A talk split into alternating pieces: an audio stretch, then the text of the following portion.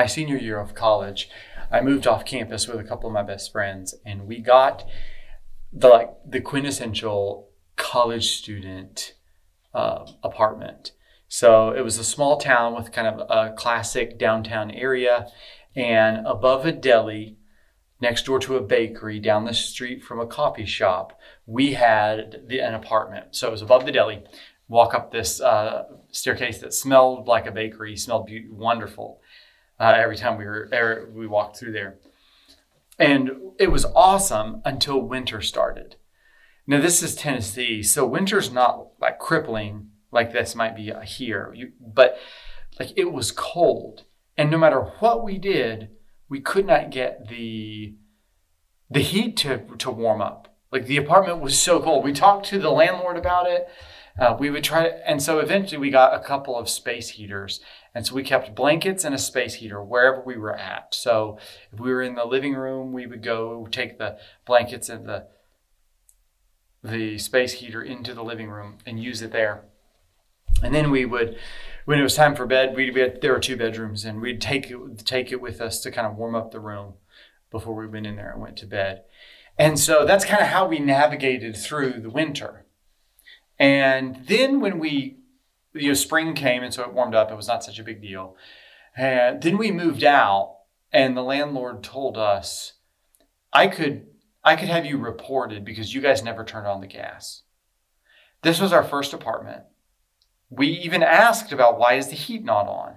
But we didn't think, well, there's not a source of heat. I mean, we had electric, we had electricity. We, you know, like the air conditioner worked when we needed the air conditioner to work. We had no access to the the furnace itself because it would have been on the roof. But we, we, no matter what we tried, it didn't work because we didn't have the source of the heat turned on. I was thinking of that story because so often we go through life looking for an answer to a problem or looking for help in a certain area. But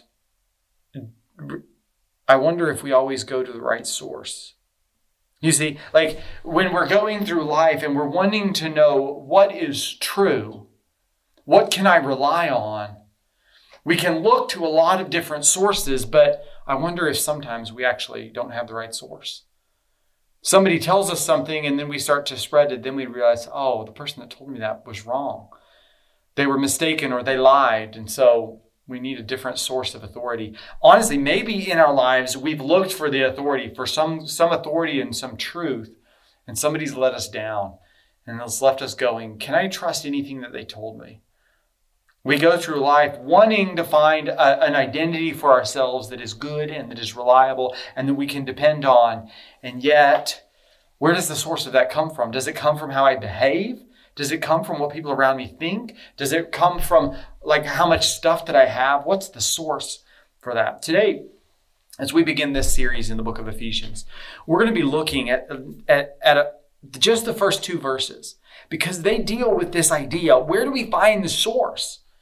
for authority? Where is the source that we find our identity in? Where is the source for the restoration of all things that we want? So go ahead and turn with me to Ephesians chapter 1. Ephesians chapter 1 says, Paul, an apostle of Christ Jesus by the will of God, to the saints who are in Ephesus and are faithful in Christ Jesus, grace to you and peace from God our Father and the Lord Jesus Christ. Let's pray. God, as, as we open your word, help us Help us to find the source that we need in every area of our lives. In Jesus' name, amen. What I want to show you today in these in these few these two verses is this passage calls us to go to the right source for authority, identity, and restoration. Ephesians verses chapter 1 verses 1 and 2 says, "Go to the right source for authority, for identity, and for restoration. What I want to do is I want to show you three reasons that when we look for the right source, we are called to go to Christ Jesus. Three reasons for us to go to Jesus. First, we see go to Christ Jesus for authority. Verses 1, the beginning of verse 1 says, Paul, an apostle of Christ Jesus by the will of God. This starts this letter starts with the letter writer Paul identifying himself to the people that he's writing to. Paul had actually done ministry in Ephesus, but at this time, it's been a number of years since that has happened, and the church has grown and expanded. And Ephesus was a, a, a, city that controlled a region of about 30, that went about 30 miles out around it. So there would have been churches that would have been reading this letter that had never actually met Paul. And so he starts by identifying himself to the people. And I love these few verses. My wife said, How in the world are you going to preach a sermon on two verses? And I, am not doing it just to be stubborn, but I want you to see there is great stuff here in these initial words. Paul, an apostle of Christ Jesus by the will of God. Paul starts with his own identity. He, so he's setting up authority, but he starts with this is who I am. And those few, those few words, like tell a story, if we've read the book of Acts, we start to realize that's a significant thing for Paul to call himself an apostle of Christ Jesus. Because Paul's story, we see it in Philippians and we see it in Acts, we see that Paul was born a Hebrew of Hebrews, the most Jewish of the Jewish people who kept the law from the young age and studied at the feet of the masters, it was destined for great things. He held the coats of the people as they stoned the deacon Stephen to death. He had notes allowing him to go and arrest Christians because he hated them so much. The book of Acts tells us that Jesus stopped him on the road and said, Why are you persecuting me? Jesus stops him on that road, changes the course of his life as Paul repents of his sin and trusts in Christ. And then he becomes the missionary to the Gentiles. That's to the non Jewish people. That's people like you and me going throughout the Roman Empire, sharing the good news of Jesus when he had before been persecuting Jesus and Jesus' followers. And so in those words, there is this great, like, this great story, an apostle of Christ Jesus. There is this story of like, Paul's life transformation. It is a story of God's grace in Paul's life that he can say, I am an apostle of Christ Jesus. An apostle is a word for one who is sent by Jesus. Normally, it was a very special term used for the disciples, the, the, the 12 disciples, and but occasionally it was used for some others. The general sense is sent but there's this special category because he was sent specifically by jesus with the authority of jesus the new testament coming from the hands of those apostles and from the their associates those that were with them. But so paul identifies himself by his story. I am an apostle of christ jesus. This is a story of grace but I'm an apostle of Christ Jesus by the will of God. The reason that he's doing this is because he is setting up his authority in the lives of the believers in, in Ephesus. This is Paul setting up for you and for me. This is my authority. I'm not just writing to you helpful tips for living, things that I think might be helpful. I am writing to you because I have been sent by Jesus with a special commission, with the will by the by the will of God. I have his authority to say these things to you. And so what this this is this these verses right here at the very beginning are calling us to is not to just go, oh, Paul said something good, but Paul is saying something. He is commissioned by Christ Jesus. These are God's words. And so we have to go to Christ Jesus for authority. This is something that is neglected in our age. In an age that says, oh, everybody is biased, or oh, eh, you say this and I say this. How can we decide between them? We live in an age that just flattens authority. But here in the book of Ephesians and in the Bible, authority is built into the structure of the universe. And Paul says, I am writing to these you to you these things on the authority of God himself through Christ Jesus who sent me to say these things to you. You see, we must in our lives begin to live with this attitude that God's word is God's words. Like these, these aren't just helpful tips for living, not theoretically saying, oh, these are God's words, but saying Jesus Christ through his word is expressing his authority in my life. Thus says the Lord is an important phrase in the Bible and in our lives. And so we must begin to go, oh, Joe's not just trying to get me to read the Bible because he thinks it would be helpful, but like there is this authority that comes through from the God's word through Jesus Christ. We must listen to it. We live in a world with marketing messages all over the place, with competing truth claims on our phones and on our computers and on our TVs and on billboards. And everywhere we go, somebody says, This is true, walk this way. And we must settle for ourselves here at the beginning of the book of Ephesians. I am going to go to the right source for authority. I'm going to Jesus Christ through his apostles written in his word. We have to go, hey, I know there are lots of voices out there, but I'm settling for myself. This is God's words, and I must. I must listen to it. One of my prized possessions is a letter that I got. I, I started a habit a while back that if I, when I finished a book, if I particularly enjoyed it, I would try and get um, like an email address or a physical address or something from the author and just write them a note saying, Hey, I really liked your book. I appreciated this about it, just as an encouragement to them. And it's been really fun because oh, probably half the time they'll send me an email back saying, Hey, I'm so glad that you liked this. You know, um, thanks for reaching out. But I, uh, one of my favorite authors, N.T. Wright, I didn't couldn't find an email address for him. So, but I did find the physical address where he worked, and so I wrote him a card and said, "Hey, so and so a book really helped me so much. It made me fall in love with Jesus all over again." And I sent that to him. He works in England, and so I, um, I got a, about a month later, I got a letter back in the mail, and I looked down and I was like, "I've never seen stamps like that before," and I. I like read some of the hand and I was like, this is from Great Britain. It it must be NT Wright. Why would somebody else in Great Britain write to me? So I was really careful to open it. And I didn't want to rip the envelope because I was like, if this is what I think it is, then this is going to be so special. I don't want to rip this. I don't want to lose this. And so I still have it. And I occasionally, when I like come across it again, I like get warm feelings all over again. Like I got a letter from N.T. Wright, and nobody else can take that away from me. He wrote me this letter because it is special to me. That is the kind of attitude. Beyond that kind of attitude is the attitude that we should have when we come to the book of Ephesians and we come to God's Word. We have the very words of Christ Jesus Himself written for us. Not helpful tips, not helpful religious instruction. We have the words of God, Christ Jesus, sent to us. We must settle this will be our authority. This will be our prized possession. You see, throughout the Bible, that's what Satan consistently attacks. It's what he did in the very first story with Adam and Eve. He goes to Eve, and the first thing he says is, Did God really say? That's what Satan loves to do in the Bible, and he loves to do that in your life. He loves to say, Did God really say?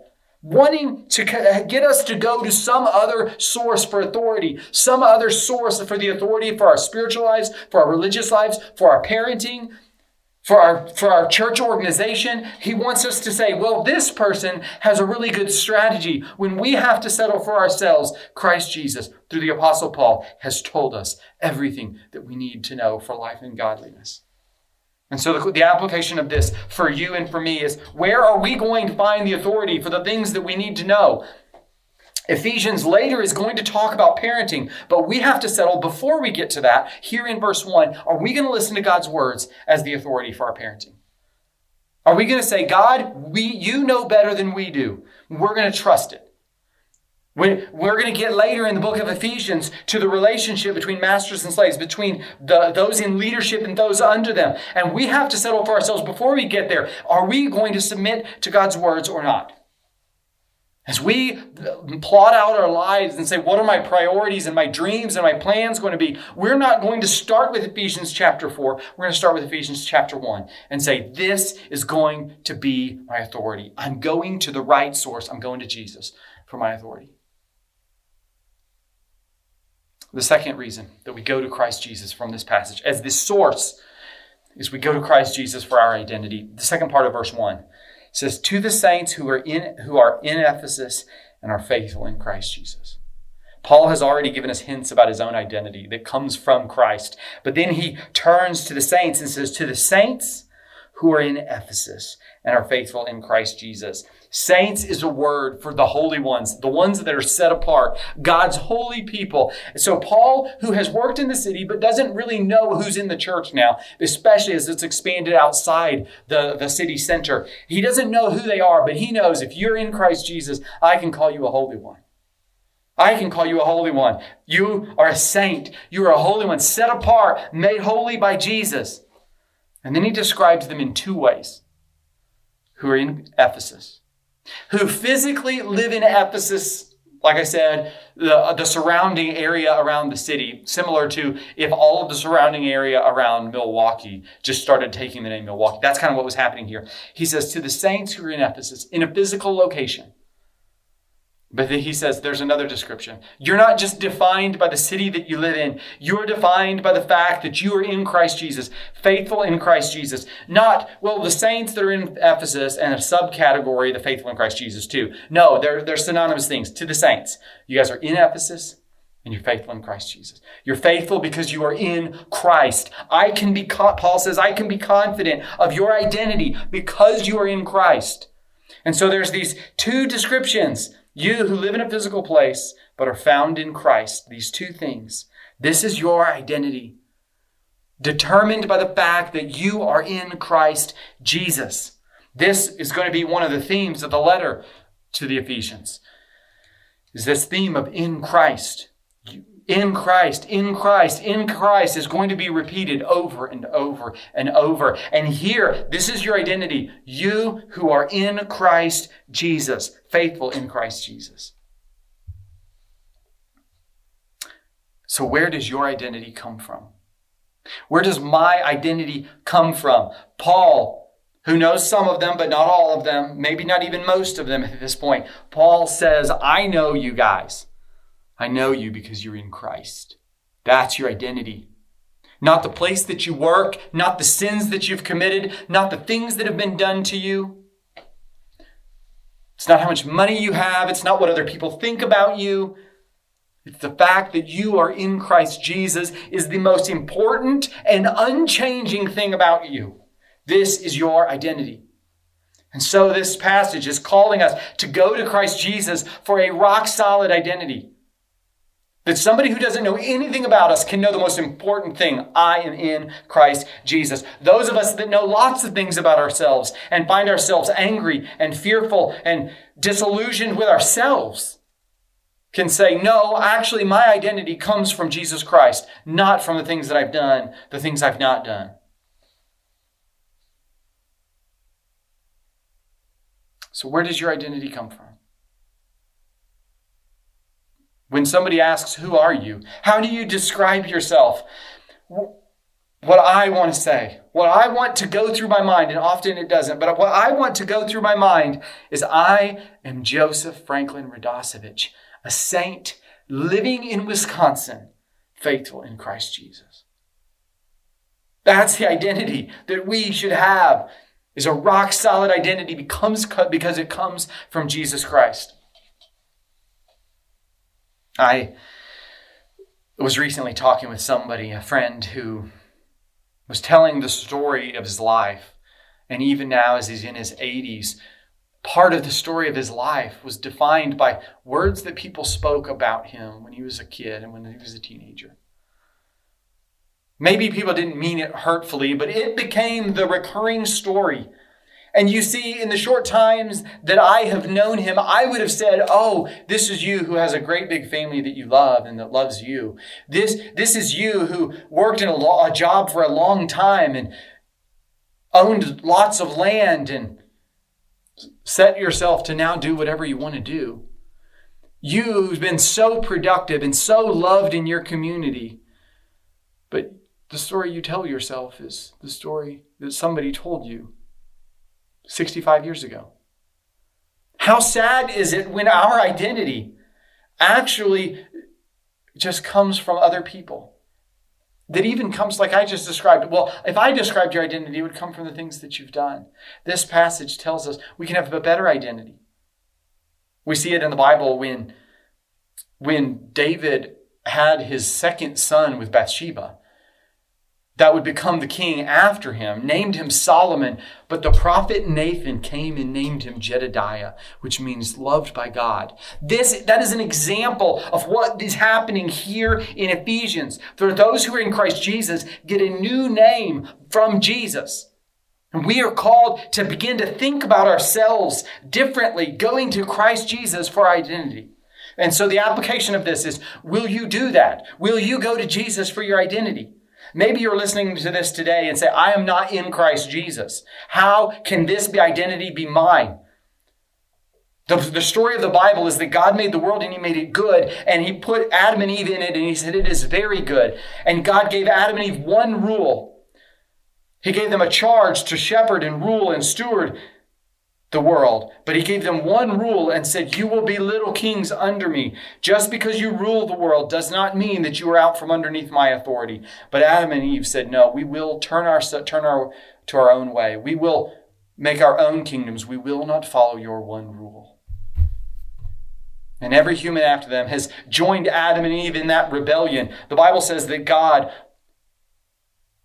introduced physical and spiritual death to the world in that act of disobedience to Adam and Eve and you and I. And so we are all physically dying, but spiritually already dead, unable to please God and unable to have this kind of identity on our own, with only death, punishment, and hell ahead of us. But instead of leaving us there, the Bible tells us that God promised and then came as the man Jesus living the life that we should live, dying the death that we should die, and then was raised back to life. So that the spiritually dead can join Jesus with his identity and with his resurrection future. And the way that the Bible says that that becomes ours is not as we obey better, not as we get baptized, not as we join the church, but as we repent of our sin, changing our mind, turning away from our sin, and trusting in Jesus alone to save us. The illustration I often use is it's like a small child reaching his hands towards his father. That is how we end up receiving Jesus, finding that God has already extended Jesus down to us. If you have questions about that, please leave a comment in the chat on our video. Please reach out by email to me. Go to our church website because I want you to have this kind of identity, not your own identity. The application of those of us who are already in Christ Jesus is maybe we need to wake up in the morning and remind ourselves, I am Joseph, living in this place, but I'm faithful in Christ Jesus. I'm a saint because God has placed me in Christ Jesus and calls me a saint. Some of us need to, to constantly remind ourselves of the new identity that we have in Christ not defined by what the world describes about us, not defined by what our hearts describe us as, but defined by what God's word describes us as. We are called to go to Christ Jesus for our identity. Here from this first verse in the book of Ephesians. And the third reason that we go to Christ Jesus as our source is we go to Christ Jesus for restoration. Verse 2 says, Grace to you and peace from God our Father and the Lord Jesus Christ. Grace is this word for gift. The Bible interchangeably uses grace and mercy often, talking about grace, this unmerited gift that God gives to people who don't deserve it. Peace is a word for harmony, for wholeness. May your whole world, may the entire world be united and be at peace. May it be right, not just an absence of fighting, but perfect relationships, perfect provision, perfect blessing. Grace to you and peace and how does he describe it? From God our Father and the Lord Jesus Christ. The source of this grace, the source of this peace, this, this whole world, this whole church, this whole town, this whole family, the source for that is God our Father and the Lord Jesus Christ. Hinting to us as this, he's been using these terms, Christ Jesus, Jesus Christ, he flips it around, talking about God being the source, hinting at the Trinity for us. But what I want you to notice in this is that here he points to God, our Father, and the Lord Jesus Christ as the source of the restoration of all things that we desperately want. We want an end to funerals. We don't want to go to funerals anymore. We don't want to have families that fight anymore. We don't want to have broken relationships anymore. We don't want to deal with the temptation that we face right now. We don't want to deal with the shame that we feel because of the things that we've done. And the source of that is God our Father and the Lord Jesus Christ. J.I. Packer says that it's the greatest privilege of the gospel is the fact that we get to call God Father. The greatest privilege of the gospel is that we get to call God our Father. We're not just welcomed back in as, as better citizens, as, oh, well, you're not a rebel anymore. Instead, we get the privilege of calling God Father. And here in these first words in the book of Ephesians, the source of the restoration that we desperately long for is the God who calls himself our Father, identifies himself with us, and the Lord Jesus Christ. We, we've got to go to the right source. If you're like me, you look at a world that seems torn apart by division. And honestly, most years we could point to division in our world between cultures, between races, between classes of people, between political parties, between branches of the church. We could look and we could look at extended families and see people that don't talk anymore because of something that was done at some point. This, these verses hint at this, this restoration that we long for and says that God our Father and the Lord Jesus Christ is the source of it. You and I are going to be tempted to try and find some leader that can make the peace that we want. And Ephesians says, God our Father and Lord Jesus Christ is the leader you need. You, you and I are going to be tempted to try and find some kind of strategy to reunite broken families. And the source of it, this passage says, is the Lord Jesus Christ. The message of Ephesians is encapsulated right here. The cosmic reconciliation in the world comes from God our Father and the Lord Jesus Christ. And the book of Ephesians, especially chapters 1, 2, and 3, are going to begin to unpack what that looks like for the whole world to be put to right. How does that begun? How is that, how has that been started in Jesus Christ? And how is that continued in the church? And how can we look for and long for that at the end of time? I want to read a, uh, a short passage explaining a little bit about how this idea that the reconciliation and restoration that we want in the world comes through Christ, how that shows up in the book of Ephesians. Max Turner says, all this could be called cosmic reconciliation. Ephesians teaches that this purpose has been begun in Christ and will be consummated in Him. In Him, alienation has been destroyed and reunification has begun. Oh, that sounds good. The old division of humanity into Jew and Gentile has been overcome, and the older alienation of humankind from God surmounted too. Christ has begun to fill and unite the universe, bringing peace. But to say these things have been have begun in him is also to say they are experienced by those united with him, namely by believers. This leads to an awesome, majestic vision of the church. The universal church of Jews and Gentiles is the place Jesus fills. It is the place where the world and the powers are to see the cosmic reconciliation already underway. By union with Christ, the church is already the one heavenly temple, and it must above all strive to maintain that unity, which witnesses to God's purpose. This is a big deal. These first verses in Ephesians begin to set out for us that Jesus Christ is the source of something awesome happening in the world. Jesus Christ is the source of something awesome happening in our local church. Right now, gathered on blocks, in homes, sometimes once a month, gathering together. But God is at work in us in an awesome way, demonstrating to the world a cosmic reconciliation that will one day fill the universe. This is a big deal. Our lives together are a big deal. Jesus Christ is the source of something awesome. And so will we go to Jesus Christ for the restoration that we long for, that our community needs, that our extended families need to experience, that our own households need to experience, will we go to Jesus, turning away from any other source that says, oh, we can bring the, the cosmic peace you want, we can bring the harmony that you want. We will deliver you. So, this passage gives us three reasons to go to Jesus Christ as the source, the right source for authority, identity, and restoration. But if you're like me, when you hear, oh, go to Christ Jesus for authority, go to Christ Jesus for identity, go to Jesus Christ for restoration, most of the time, my own wisdom is the authority. My own desires are the authority that rule my life. Most of the time, I get my identity from things that I can control and make me feel in control of my own destiny. Most of the time, I try to manage harmony in the world. Where is the good news for those of us who do not live this way? Where is the good news when God's word is not the source of everything that we need and we look in so many other places for happiness? The good news of this passage is that Jesus, the one who said, I have come to do your will, died as a lawbreaker. Jesus, who lived under his Father's authority, fulfilling the law of God, died as a lawbreaker so that you and I don't have that as our destiny. It doesn't stand against us anymore. Instead, God looks at us and sees us completing the law when he sees us. Jesus the image of the invisible God, as Colossians tells us, died, despised, and rejected, with nothing about his form to attract anybody to him.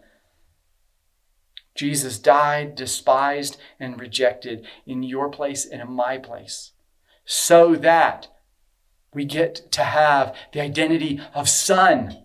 We get to call God Father, not just theoretically, but in a real relationship. And Jesus the resurrected Lord is the source of our res- restoration. His, his resurrection was enough, and he's now at work restoring the world, restoring you and I. Jesus is the source for us. And so this passage, instead of crushing us as a law, begins to set us free because we know Jesus kept it in our place. We are truly faithful because we are in Christ Jesus. So I want you to imagine with me what kind of confidence we can gain when we have Christ Jesus for our authority, when we have Christ Jesus for our identity, when we have Christ Jesus as the source of the restoration that we long for. Imagine the kind of confidence we can begin to live with. We can know God has told me everything I need to know. He's not left anything out. There's not a secret that's missing. My identity is not based on me or based on what other people think. It is rock solid. And so I can live with confidence. I can be misunderstood. I can have my reputation destroyed in this world. But I know that my identity is assured because I am faithful in Christ Jesus. Imagine the kind of security that we have when we look at a world that is broken on personal levels, when children in our communities are desperate and living in horrible circumstances, we can live with a kind of security saying, God, help us be a part of that. But it is, it is rock solid because Christ Jesus is at work reconciling the world to himself. And so we can be a part of that. We can live with security because we can know that this brokenness that we are seeing, this brokenness that we're interacting with, this brokenness that we're hearing about is not the full story. That's a kind of confidence and security that changes things. And so, Ephesians chapter 1 is this invitation go to the right source for authority, identity, and restoration. And now the and now the rest of the book is going to begin to unpack that and help us begin to see what does that look like on deeper and deeper levels. But you and I have to decide, I'm going to go to the right source. And when we do that, we find confidence and security. Let's pray. God, I pray as we as we hear your word that we would settle these issues that you are the source that we need. In Jesus name. Amen.